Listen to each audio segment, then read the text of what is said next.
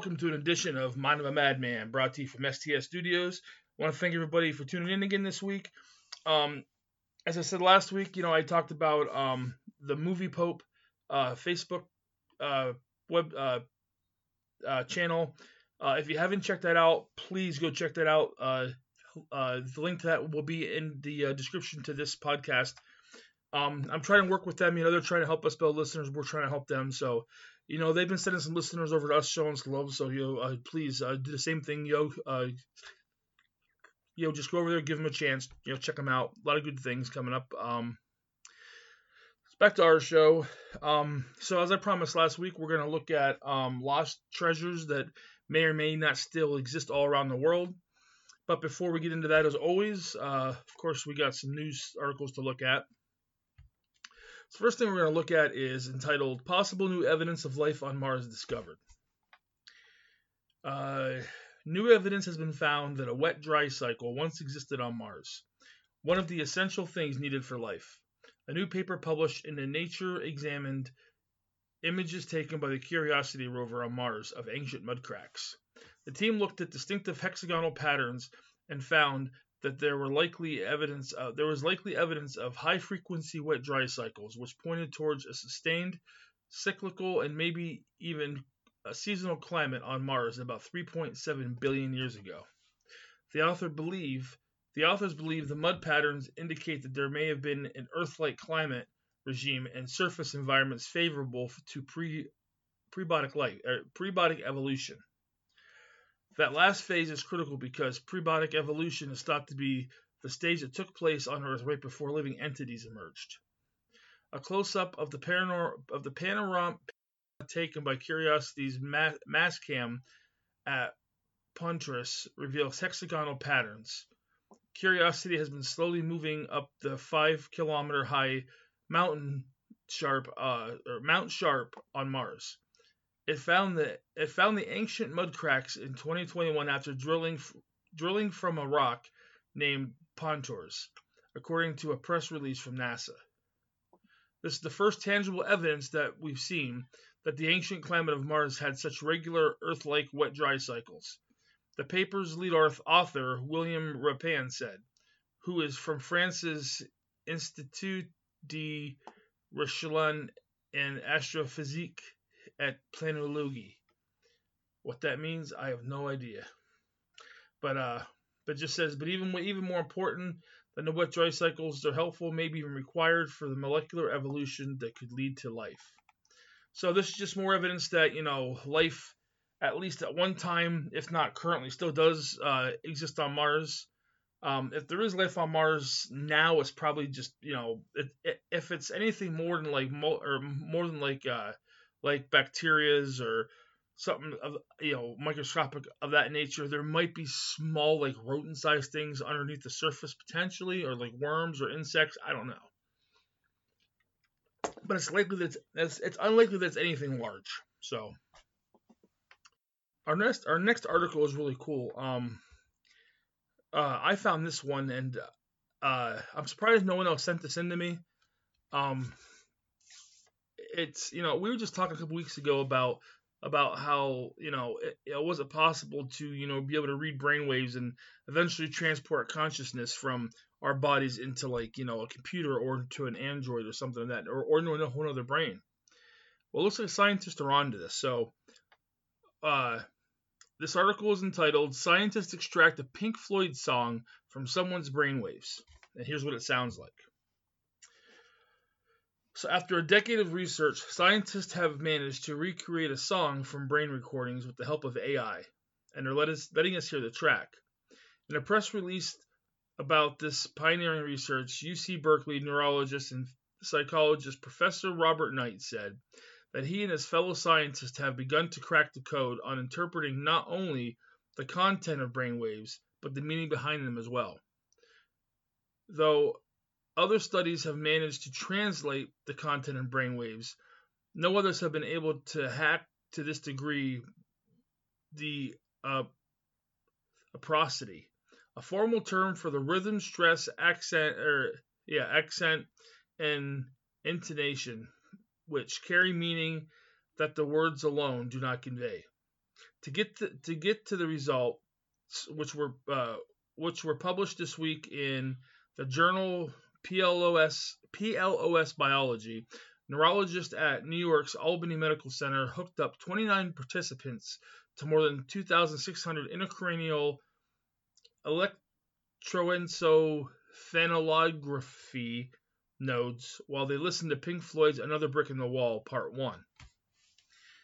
They found that when they were that when they placed the node specifically over the brain's auditory processing center, the superior temporal uh, gyrus, which is located just a, just above and behind our ears, they were able to collect the best data that ultimately translated into the strange approximate approximation of the progressive rock song. They're all data gleaned from the IEEG recordings, was then run through artificial intelligence software that, as the Berkeley statement describes, was used to decode brain activity and then encode a reproduction. Along the way, the researchers in the cross continental endeavor not only managed to synthesize the song, but also able to pinpoint parts of the brain involved in the processing of the rhythm, and found that music appears to be a right brain thing. So let's see what this brainwave sounds like. Let's play this guy here, see what it sounds like.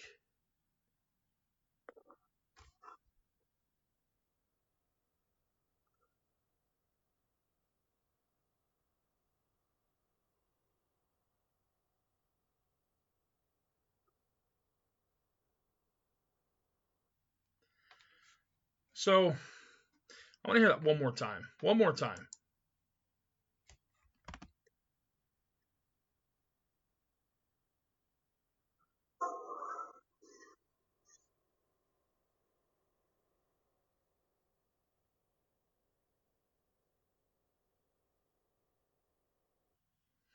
So you can you can make out you you can tell it's another brick in the wall. I mean, it's very you you have to really listen hard.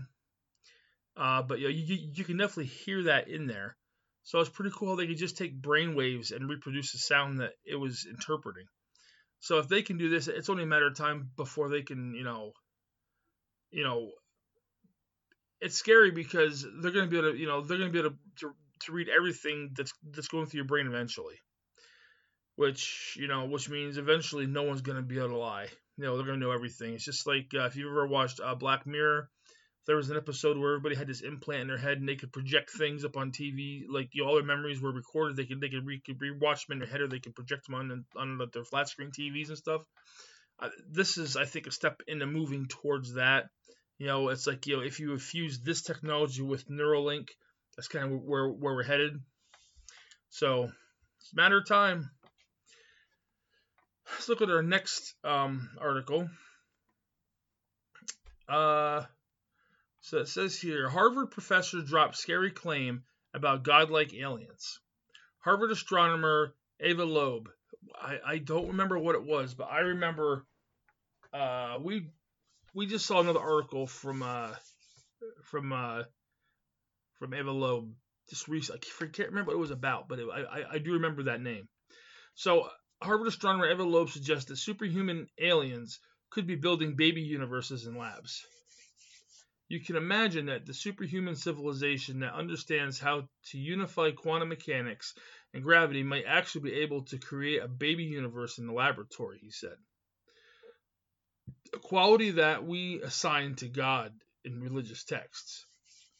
Uh, the Israel, the Israeli American theori- theoretical physicist, is currently the Frank B. Baird Jr. Professor of Science at Harvard University, as well as the former longest serving chair at Harvard's Department of Astronomy. Uh, Loeb is considered a world renowned expert on black holes, the first stars, and the research for extraterrestrial life.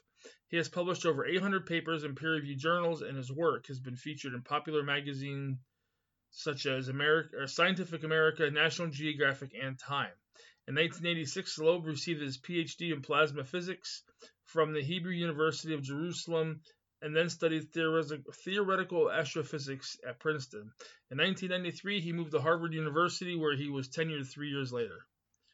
Loeb has become a leader. So just going to talk about him. So yeah, he's just he's just saying that, that, that he that he's saying that more than likely there are there are there are advanced there are advanced um you know alien superhuman alien civilizations that are out there you know manipulating building baby universes which if you remember from the Kardashev scale that was a type I believe it was a type 5 that was able to you know able to was it a five? I'm pretty sure it was a five that was able to harness the energy of an entire universe, which a lot of like uh, people like uh, Stephen Hawking and Carl Sagan said would never be able to exist.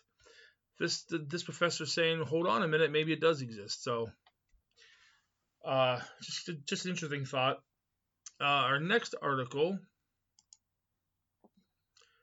I uh, uh, just bear with me. My my internet's been really slow tonight. I don't know what's going on here, but all right, so it's entitled Our Ancestors Suddenly Disappeared. Now We Know Why. While global warming might be the bane of modern human existence, our ancestors were likely faced with a different uh, kind of apocalypse. A new study has found that Europe's first humans were probably wiped out by an extreme cooling event about 1.1 million years ago.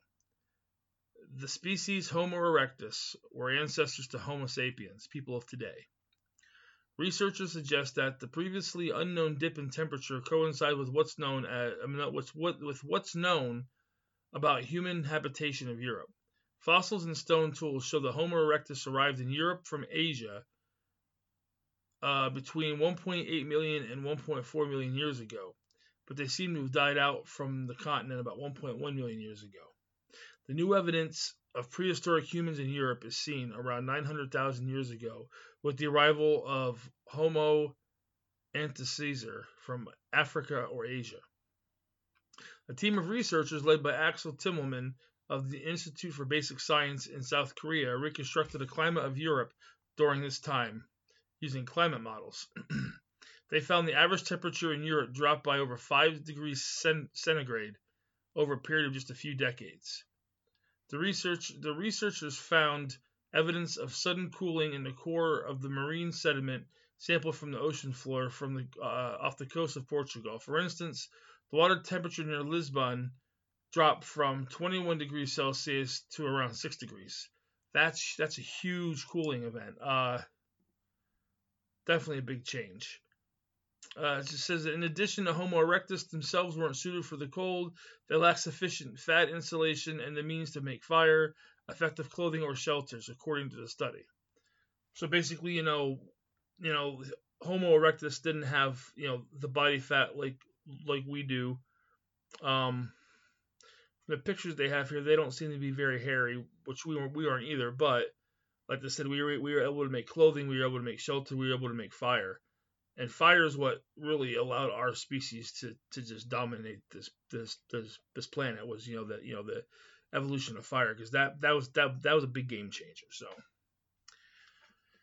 Um our last article is entitled NASA moving forward or NASA moving towards Artemis 2 liftoff but program's future remains uncertain. If if you didn't know the Artemis program is a program that put uh, American astronauts back on the surface of the moon this past week, the four person crew of NASA's Artemis 2 mission got their first chance to visit Kennedy Space Center, where, as early as next year, the Orion spacecraft that will be their home for a 10 day test flight to the moon and back is being prepared.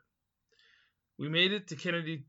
This is awesome. NASA astronaut Artemis 2 mission commander Reid Wiseman told journalists during a news conference. We're fired up. It's a great day. When you walk around the corner at the Neil Armstrong Operations Checkout Facility, and there's a spacecraft that you're going to ride in. Agency officials also provided updates on everything Artemis, from the crew's training, work being done at KCS, and then the building status of the flight hardware for NASA's massive 320 foot space launched rocket system. And while officials were optimistic about the timeline for Artemis 2, thrown into question was the future of lunar of the lunar focus programming, particularly Artemis 3, and the key goal of returning American astronauts to the surface of the moon by 2025. NASA's plans for Artemis 3 mission depend on SpaceX Starship landing human landing system. SpaceX's first and only launch of Starship launch of Starship in April resulted in catastrophic loss of the rocket and its super heavy booster. Jim Free, NASA Associate Administrator of Exploration System Development, said the agency is working with SpaceX and trying to understand their schedule some more.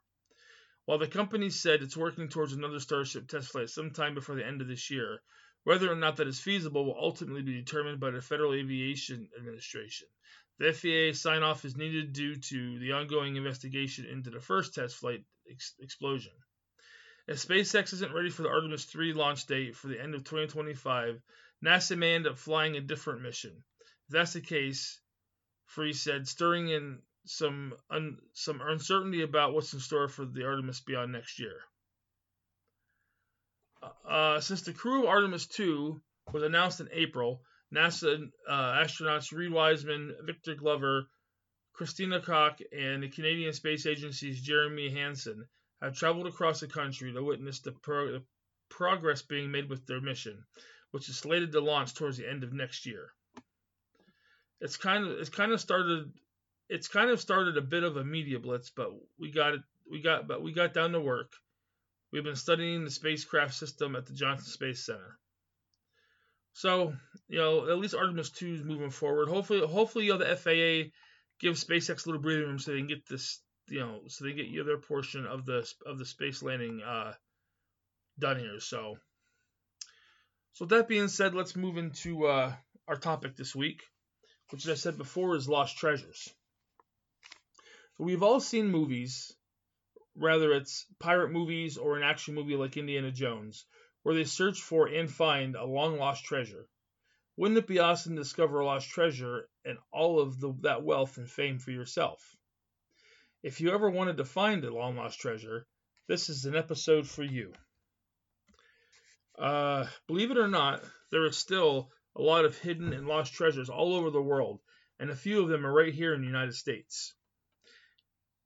Uh, in this ep- in this episode, we will look at some of the of some of the most notable lost treasures from all over the world. The first lost treasure we're going to look at is the tomb of Genghis Khan. If you don't know who Genghis Khan is, he was the leader of the Mongolian Empire a little over 800 years ago. Under his rule, nearly 10% of the human population was wiped out.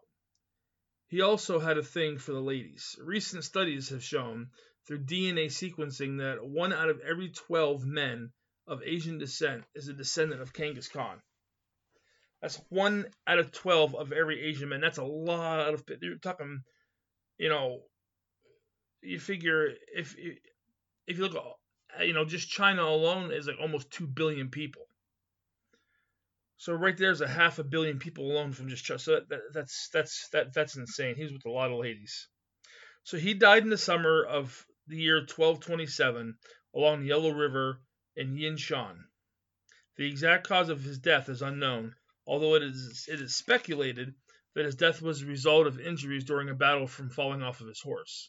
The circumstances around his death were greatly shrouded in secrecy. Uh, Genghis Khan stated years before his death that he wished to be buried in an unmarked grave in the Burkhan Khaldun Mountains in Mongolia. After his death, all of the soldiers involved in his burial were executed, and a thousand and a thousand horses were released in the area to cover all traces of his tomb. Today, there are there are thought to be the area thought to be his burial site is part of an area restricted to be to the public and is protected by soldiers. If the tomb is ever found there, it's sure to be a, it is sure to be of untold riches buried along with Genghis. Plus, the historical value of the grave makes this one of the biggest lost treasures to date. Our next lost treasure is the Lost Dutchman Mine. Located somewhere in the superstitious, superstitious mountains near Phoenix, Arizona. It lies the Lost Dutchman mine. During the early 1800s, a powerful Mexican family discovered a rich deposit of gold and started mining it. For years, they extracted gold. They they extracted gold at an amazing pace until they had a run in with the Apache Indians, and almost the entire family was killed. Uh, the last person to see the mine was German immigrant Jacob Walzer, who found the mine in the late 1800s. Him and his partner hid a portion of the gold in the mountains.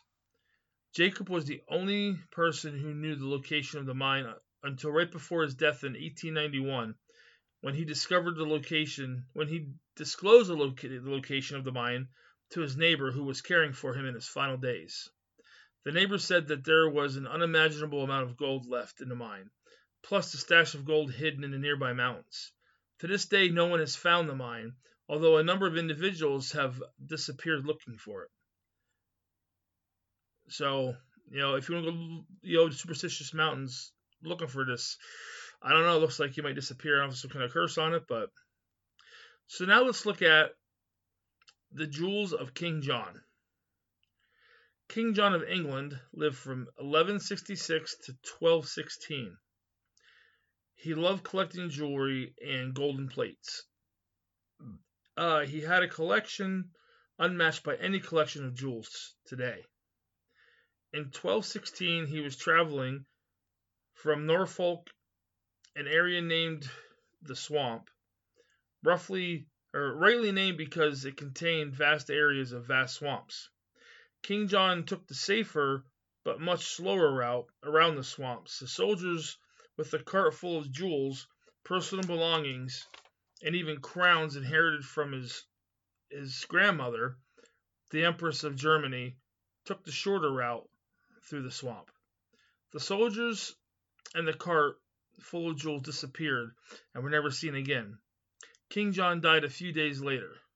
My question is Did the royals back in the day, or back in that time, feel they needed to take valuables wherever they went? It's like, you know, it, you know, it, you know, it seems like, you know, whenever a king went somewhere, or a queen, or whatever, a princess, wherever they went, they always had, a, you know, a cart full of all, their, of all their valuables it's like you know i guess you know they didn't have safes back in they didn't they didn't trust their, their servants around it i guess i don't know but they had to take everywhere they went and it's kind of crazy you know and you know so and you know the uh the soldiers that were escorting the cart disappeared so was a cart robbed and you know was a cart robbed and the jewels taken or did those did those guys uh just take off with with with, with, the jewels and you know, you know, just you know, skip the country and went somewhere else with them. You know, you know, we'll never know. This is hundreds of years ago. So, um, our next lost treasure is a lost Da Vinci mural. In 1505, Leonardo da Vinci painted a mural depicting the 1440 victory of the Italian League over Milan in the Battle of Anghiari. Uh, created in the town of Hall of Florence in Palazzo Vecchio. It disappeared when the town hall was, re- was renovated by Giorgio Vasari. At first, it was thought that Vasari painted over it. In 2012, a team of experts doing scientific testing, such as radar studies, announced that the mural wasn't painted over. Giorgio Vasari never painted over it, but rather removed it and painted on a fresh wall. In 2020, more research was, or in 2020, more research had been done, and now they say there's a chance that Da Vinci never painted the mural in the first place. So two questions loom: Did Da Vinci paint the original mural? And number two, where is it today?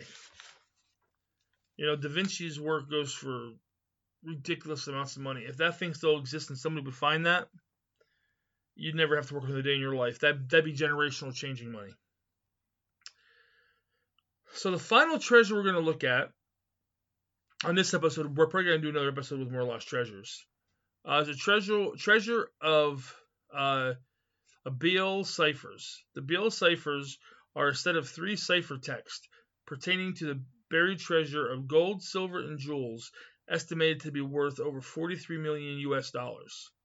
It's comprised of three cipher texts. The first, which is yet to be solved, describes the location of the treasure.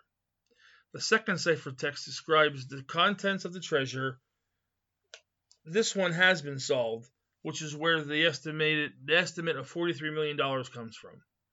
The third ciphertext, which is also unsolved, lists the name of the treasure's owners and their next of kin.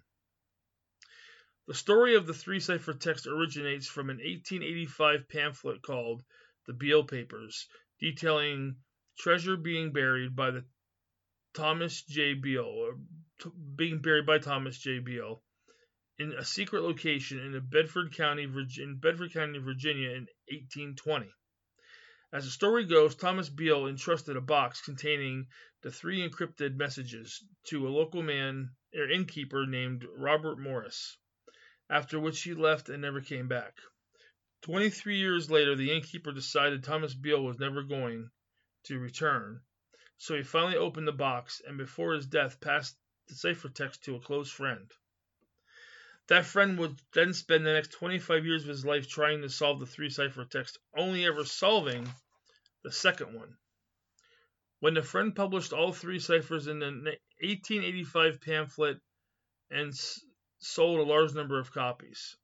This oh, this one raises so many questions, but the main one is anyone that could verify the innkeeper's friend's story had passed away. Second, you know, so or yeah, so first question is can any or first question is, you know, is any or or yeah, is anyone that could verify the innkeeper's friend's story uh anybody who could verify the story has passed away. So you know, you can't you whenever you know unless the treasure is found, you can never know 100 percent if it's just if it's true or not. Um, the contents was the so. I'm trying to read my own notes here. The second is it's ironic that the cipher that the only cipher solved is a second one, which contains the amount of, the of the uh, treasure. If you want to try and decipher the two remaining ciphers, all three are easily accessible. Oh, and the internet on, on the internet with a simple search. You just gotta go in and type uh uh oh my gosh, I'm sorry. You just gotta go in and you just gotta go in and type uh for a gentleman's name here. Uh the Thomas J. Beale ciphers. Uh, you type that into uh, Google and all, all the ciphers are there. I looked at them; they make no sense to me. Um, maybe the treasure is real, and you could find it. Maybe you can decipher, you know, these, you know, the other two ciphers that haven't been uh, Yoda ciphers yet. Who knows? So as you can see, there are so many lost treasures out there left to be found. We only covered a couple in this episode, like I said, we will undoubtedly be many more episodes on Lost Treasures because there there are literally hundreds of them, if not thousands, just waiting to be found. Um, there are a lot more that I could have covered. I mean, I yeah, I didn't go into like the uh, uh, DB Cooper treasure. Well, the money from uh, DB Cooper, uh, the Oak Island treasure. I didn't get into, or there's just so many so many lost treasures that you know we'll definitely like I said we'll definitely have multiple episodes on this. So uh, that being said, let's look at uh, the question of the week from last week.